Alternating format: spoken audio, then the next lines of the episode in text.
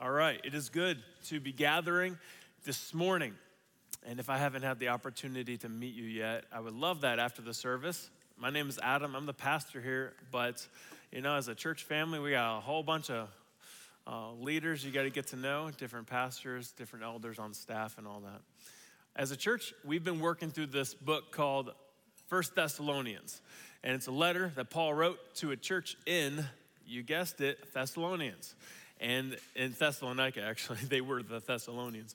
And so, as we are studying this now, we are at the very end of chapter two. Unlike the previous weeks in which we looked at substantial sections, today we look at a smaller section, but there is a lot here. And so, I'm going to jump into it and you can follow along. If you have your Bibles, you can open up to 1 Thessalonians 2, starting in verse 17. And so Paul writes this to the Thessalonians. He says, But since we were torn away from you, brothers, for a short time, in person, not in heart, we endeavored the more eagerly and with great desire to see you face to face because we wanted to come to you. I, Paul, again and again.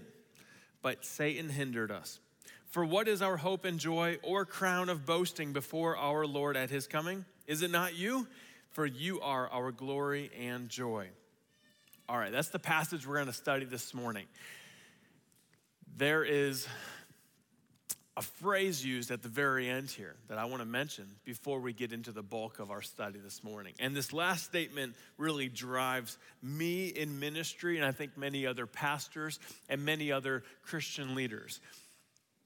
My aim is to present this church to the Lord at his return or when I get there, I guess, if he hasn't returned yet, and to present this church as one that has faithfully known him and pursued him and worshiped him.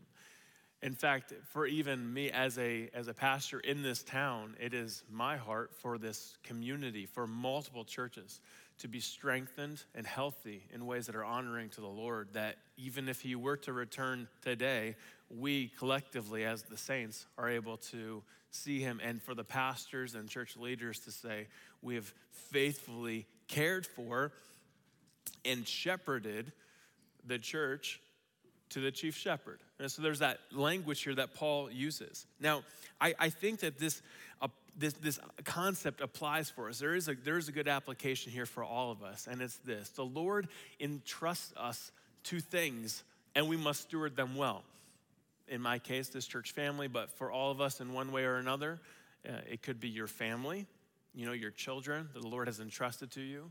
Are you raising them in a way that's honoring to the Lord, and then you can present them to the Lord at his return? Maybe it's your work or your workplace, however those dynamics might be. Are you functioning in a way that's honoring to the Lord as a faithful caretaker. Matthew 13 describes a little bit of what it's like for the owner of the house to return, and has he found the workers of the house faithful? So, what will you present to Jesus at his return? Children, workplace, uh, using your spiritual gifts for the kingdom. One day we stand before the righteous judge and we present to him our works done for his glory and for his work. Everything else is going to burn up. 1 Corinthians 13, or 3, verse 13 to 15. It says this Their work will be shown for what it is, because the day will bring it to light. It will be revealed with fire, and the fire will test the quality of each person's work. If what he has been if, if what he or sorry if what has been built survives the building, uh, builder will receive a reward if it is burned up the builder will suffer loss but yet will be saved, even though only as one escaping through the flames. All right, so, you know, that, that last phrase there should challenge us when it comes to being faithful stewards of what God has entrusted to us in all these areas of life. Let us fulfill Colossians 3 23. It says, Whatever I do, whether I eat or whether I drink, whatever I do, I do unto the glory of the Lord. I do for his work and his glory. Now, with that said, there is one phrase here in these in, in 1 Thessalonians 2 that I read that just is striking. And I want to fo- focus on that, really dive into that. And it is that phrase in verse 18 where it says, Satan hindered me. Some translations say pre- Satan prevented us, or blocked our way, or obstructed us, or thwarted us, or would not let us. So let me reread this passage. I'm going to read it in the New Living Translation, a different translation, just to help you re- hear it from another perspective. And when we get to that, just, you know, focus in on that a little bit. It says this Dear brothers and sisters, after we were separated from you for a little while, though our hearts never left you, we tried very hard to come back because of our intense longing to see you again. We wanted very much to come to you, and I, Paul, tried again and again, but Satan prevented us. After all, what gives us hope and joy, and what will be our proud reward and crown as we stand before our Lord Jesus when he returns? It is you. Yes, you are our pride and joy. Okay, so that phrase, Satan prevented us. That leads to three different questions I want to answer for us this morning. These questions are this How was Paul blocked? Secondly, are you a threat to be thwarted? And lastly, what should I do when Satan is hindering me? Okay, so this first question How was Paul blocked? How was it that the Apostle Paul, of all people, was blocked by Satan?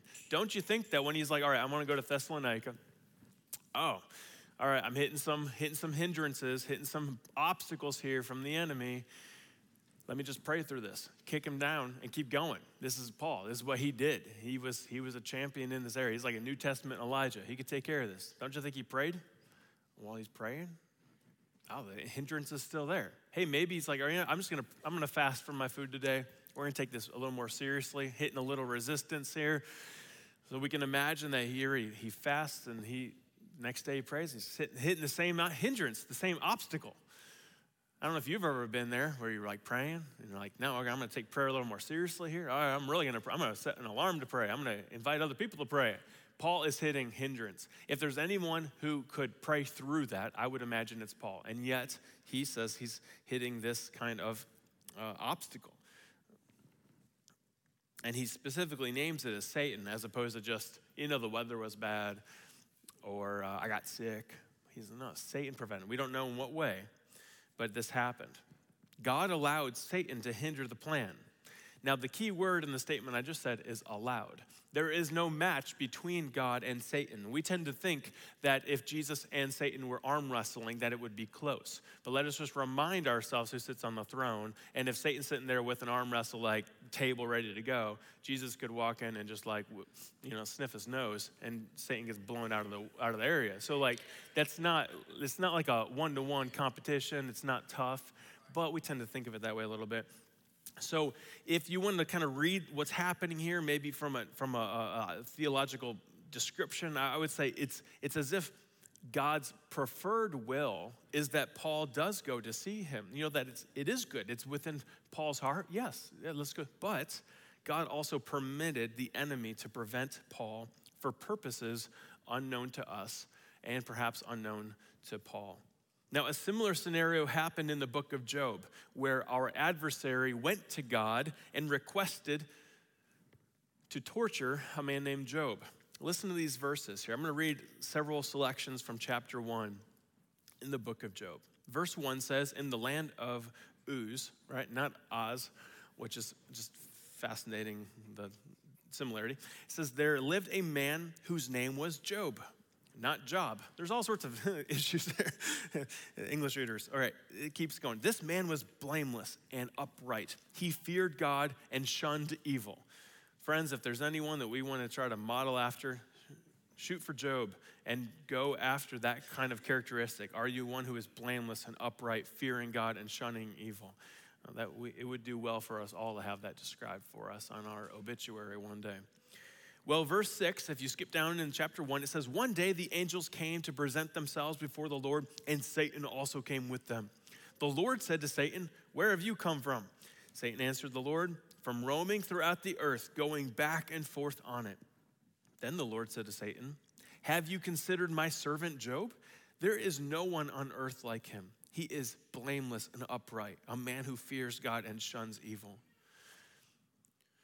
Does Job fear God for nothing? Satan replied. Have you not put a hedge around him and his household and everything he has? You've blessed the work of his hands so that his flocks and herds are spread throughout the land. He essentially saying, Well, of course he's upright and blameless and worships you with his whole heart. His life's easy. You got a hedge of protection around him. Things are flourishing. His kids, like, you know, they're doing great, you know, that kind of stuff. So, verse 11, the statement is, But now stretch out your hand and strike everything he has, and he will surely curse you to his face. Verse 12 says, The Lord said to Satan, Very well then, everything he has is in your power. Right? Again, the Lord bestowed that and gave that just kind of in this temporary scenario here. And then the phrase continues, but on the man himself do not lay a finger. Then Satan went out from the presence of the Lord. Now, if you skip down to verse uh, 20, this is after just the destruction and uh, chaos and death that occurred in Job's family. It says this At this, Job got up and tore his robe and shaved his head. He fell to the ground in worship, and he said, Naked I came from my mother's womb, and naked I will depart. The Lord gave, and the Lord has taken away. May the name of the Lord be praised.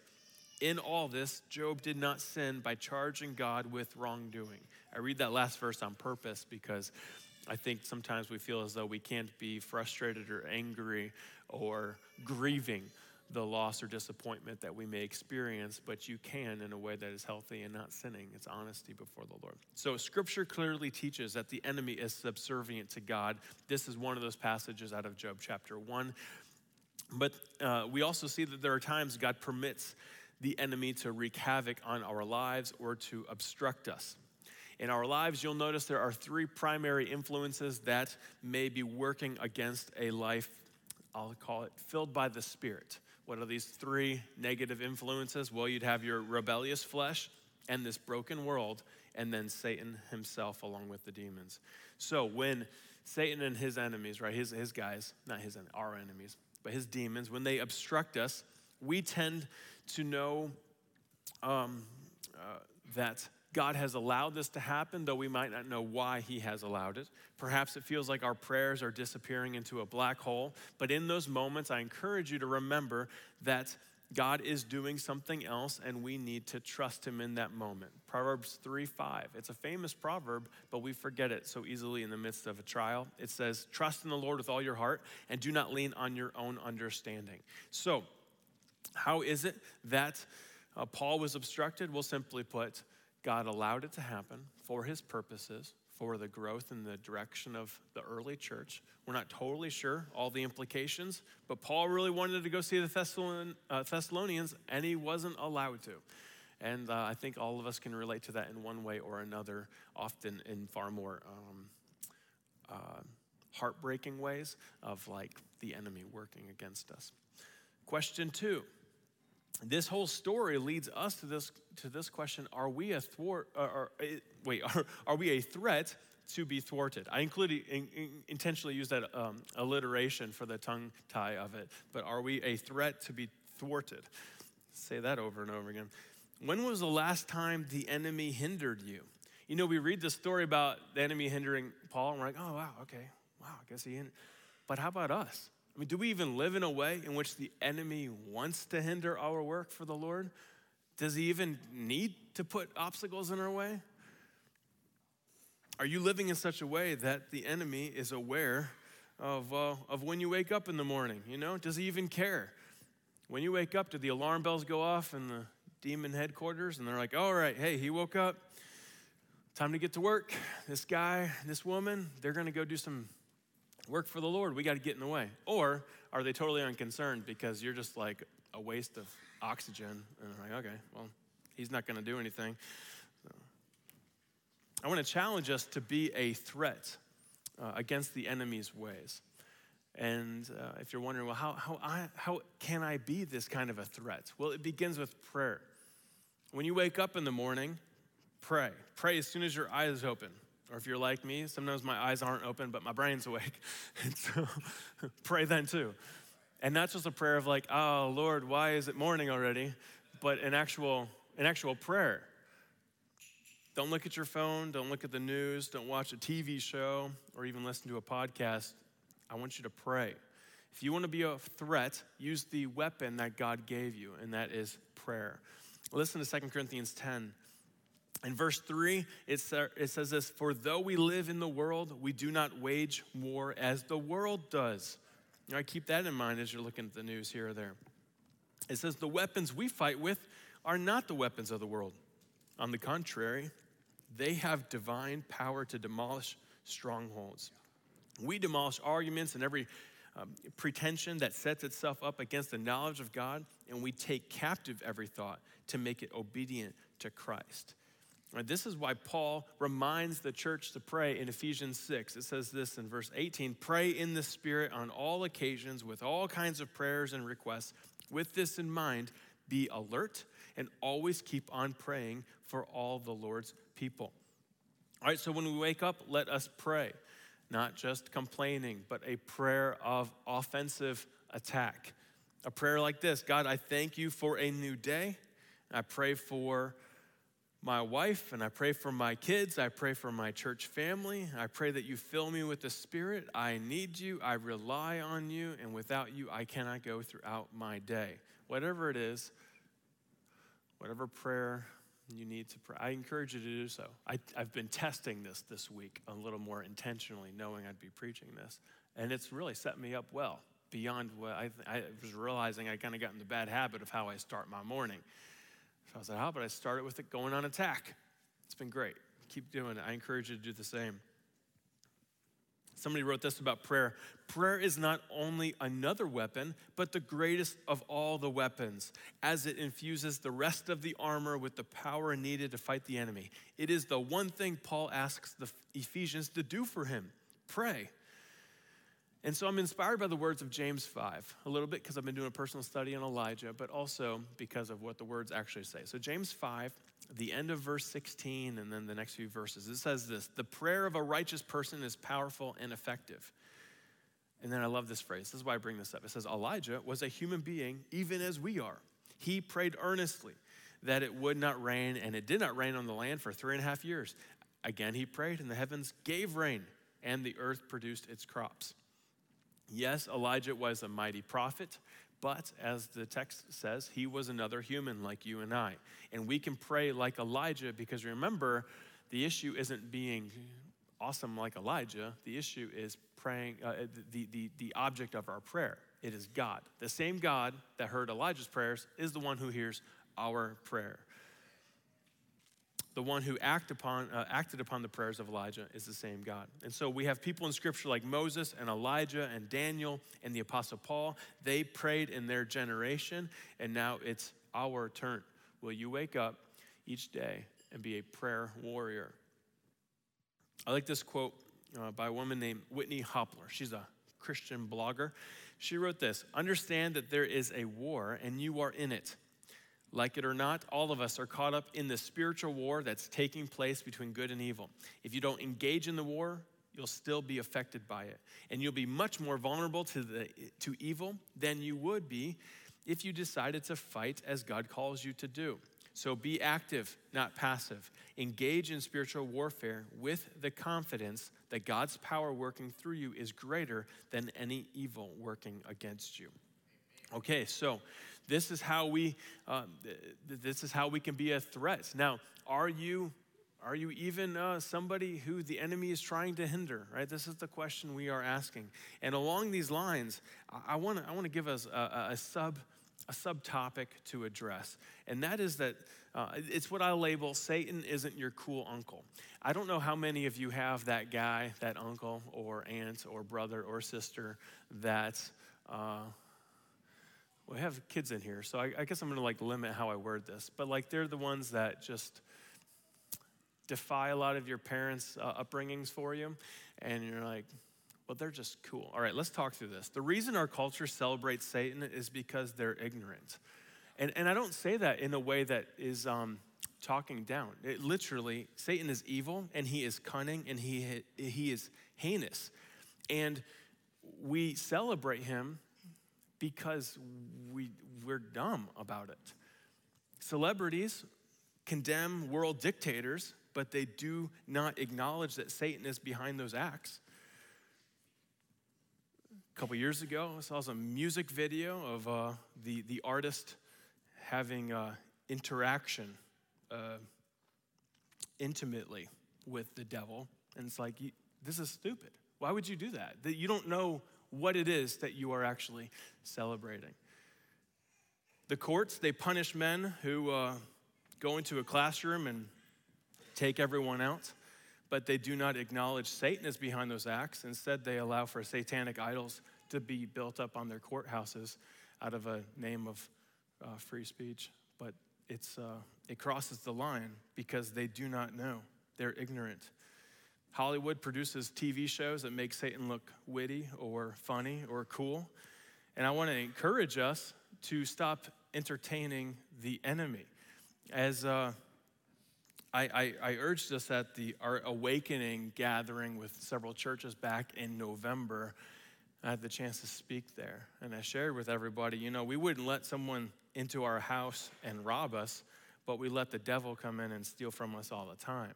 We just like, we have, we, we, we, we play games with something that is like a bonfire and sort of the same thing, but a different context. Proverbs speaks of this when it's talking about men. Hey, don't have, don't, don't uh, chase around with the adulterous woman. You know, like, can a man put fire on his lap and not get burned? I don't know if you remember that proverb. Well, very similarly, like, can you play around with the enemy and not get burned? No, it's not if you're to mess around with that. So he's not cool. He's evil, and we need to stop celebrating him and start punching him in the face. 1 Peter 5 8 says this Be sober minded, be watchful. Your adversary, the devil, prowls around like a roaring lion, seeking someone to devour. The adversary is the one who has ruined our lives. He is the one who inspires a father to beat his kid or a mom to talk down to her kid in a way that's just like devastating. He's the one that inspires the men in our, in our community uh, to, um, uh, to take advantage of young girls. Like, that's, that's who it is. And we, we want to like celebrate him. So let's start acting like he's the one that ruins lives and don't let him get the edge on us.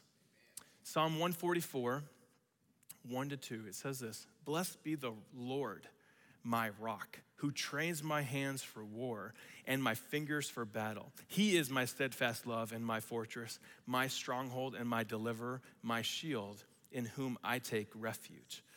Right? That was written by David, I believe. A modern day version of that would be David Crowder's song, I'm Crushing Snakes. So, like, put that one on in the morning if you need to listen to something. And then also, just remember the words of the angel of the Lord when he told Gideon this in Judges 6. He says, The Lord is with you, O mighty man of valor. And I'll extend that to the ladies too, O mighty woman of valor, mighty child or student of valor. The Lord is with us, so let's fight and not just entertain him. All right, this leads to the third question What should I do when Satan is hindering me? What should we do? I got three steps for you to consider. The first is to pray. And then if you pray and you still experience this hindering, pray more.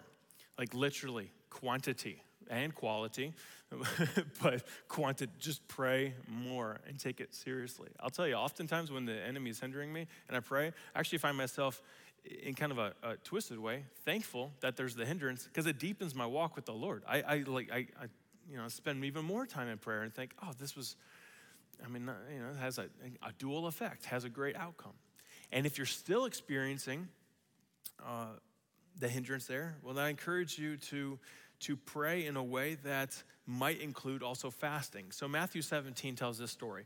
It says this Jesus rebuked the demon, and it came out of him, and the boy was healed instantly. Then the disciples came to Jesus privately and said, Why could we not cast it out? He said to them, Because of your little faith. For truly I say to you, if you have faith like a grain of a mustard seed, you will be able to say to this mountain, Move from here to there, and it will move, for nothing will be impossible for you. And then some of your Bibles will have a little sub, little little letter, subscript, superscript, whatever it is, and uh, it tells you at the bottom that some manuscripts also say Jesus saying in this section that some of these some of these situations uh, they require prayer and fasting. And there's a couple other passages that can uh, support that concept.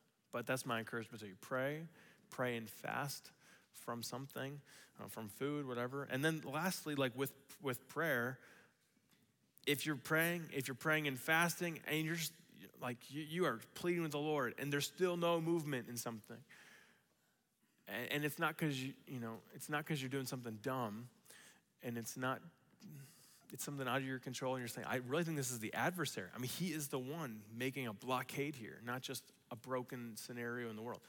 Then invite others to pray with you, whether this is your family or your group or the church as a whole. There have been times when we have gathered as an entire congregation to pray for matters. So, our first step is to pray if you're experiencing Satan hindering you. Secondly, remember that God's ways are higher than yours. So maybe you're experiencing something and you're saying, I, I'm just not seeing any movement here. What happens? We get super discouraged. Something you, you, you were convinced it's going this way, but it ain't happening. Just, there's just no movement. What do you do in those moments? Well, for, you, first of all, you, will remember that God's ways are higher than yours. Isaiah 55 8 says, My thoughts are nothing like your thoughts, says the Lord, and my ways are far beyond anything you could imagine. You know, at the end of the day, we are not omnipotent and, um, or not that, all knowing. What's that one? Omniscient? I think that's omniscient, but I don't know. I, I forget. We, we're not, that's not, that's not our role. And so there are times when we, we miss it. We can even miss it as a congregation. There are those moments um, that it could happen. So what do you do? Well, you celebrate God's sovereignty and you take comfort in who He is, even when your plans don't work out. you, you can trust who he is. Proverbs 19 21. It's a fantastic proverb that I've said to many people over the years, but then when I'm in that moment, it's hard to remember. It says this Many are the plans in the mind of a man, but it is the purpose of the Lord that will stand. So at the end of the day, we can take comfort even when the plans don't work out, or even if we are experiencing resistance, we'll take comfort in knowing that God's got it in control. So it's like, oh, okay, well, I thought we were going this way, and we were all doing this, and we are all like super excited about this, or we were like confident God was going to heal in this way, or we knew this was the door that had to be opened. And then if it doesn't open, you're like, what, what's going on there? Well, we'll trust the Lord. And then this leads to the third step. So, again, the first step is to pray, the second is to remember God's ways. And then lastly, go to plan B, like Paul did in fulfilling his calling. Don't get too discouraged, don't wallow in self pity or what could have been, but just move on. Paul did it. So he sets the example for us. He's like, Yeah, I wanted to go there, I can't. Um, so I'm doing the next thing. And if you read Acts, you can see all that he was doing and the different places he was going instead. God had a different purpose. Instead of going back to Thessalonica, he had to go somewhere else. Proverbs 16:3 says, "Commit your work to the Lord and your plans will be established." That gives us great hope to know, hey, even if something doesn't work out the way we thought and we have to go to plan B, these are the Lord's steps. He's the one getting the glory behind it. He is the one establishing it. We're the ones that we can just jump in line with what he wants, and uh, sometimes we miss it on our side. And so this mindset, the challenge here is this requires us to relinquish control. We always want to know the plan. Bunch of, like bunch of us are, are people who are like planners and you're thinking like far in advance. Some of you are like 15 and you're talking about retirement. Like, okay, that's insane. Like, okay, just what is what is uh, the next day to hold? What is today to hold? And trusting the Lord and being willing to take take the, uh, the, next, the next plan, the backup plan, that is actually the real plan, but you know, from our perspective, it seems backup. It's a challenge for us. And the thing is, we rarely know, at least in my experience, I love to hear if it's there, but in my experience, you rarely know the, the plan B until it is needed. A uh, great example would be those of you, you know, you're like, you've been dating a girl for a long time and you propose, and she says no. And you're like, what? I thought we were, but okay, I guess not, because it ain't happening. And, uh, well, you probably don't know the, the woman that you'll eventually marry uh, until that moment. I mean, if you have that other woman in your back pocket when you're proposing, that would be kind of like uh, not that good anyway, right? So, like, usually you got to just take the steps, you walk through it, and if there's, a, if there's an obstacle, you just move on to the next one. And you trust the Lord, He is the one establishing our plans. All right, so uh, there we have it. Um, Maddie, you and the team can come on up here. I, I, let me summarize some of this for us. Sometimes the enemy, he gets in our ways, and he appears to be a foe that is formidable and dangerous and uh, unstoppable. But let us remember that in Christ, we have victory. With God, we can battle victoriously. In fact, one of the verses along these lines is 1 John 3 8. This last verse we have on the screen says, The reason the Son of God appeared was to destroy the works of the devil. Okay, so we talked through how, how was Paul blocked? Are you a threat to be thwarted? What should I do when Satan is hindering me? And we also challenged ourselves at the very beginning to live a life worthy of presenting to, jo- to Jesus with a joyful celebration at his return or when he calls him home so we can show good work. This is a fantastic uh, lesson for all of us here. Um, I'm gonna, I'm gonna pray. I'm just gonna let like the Spirit as He wants to to challenge you in those different ways. All right, so let's let's pray. Heavenly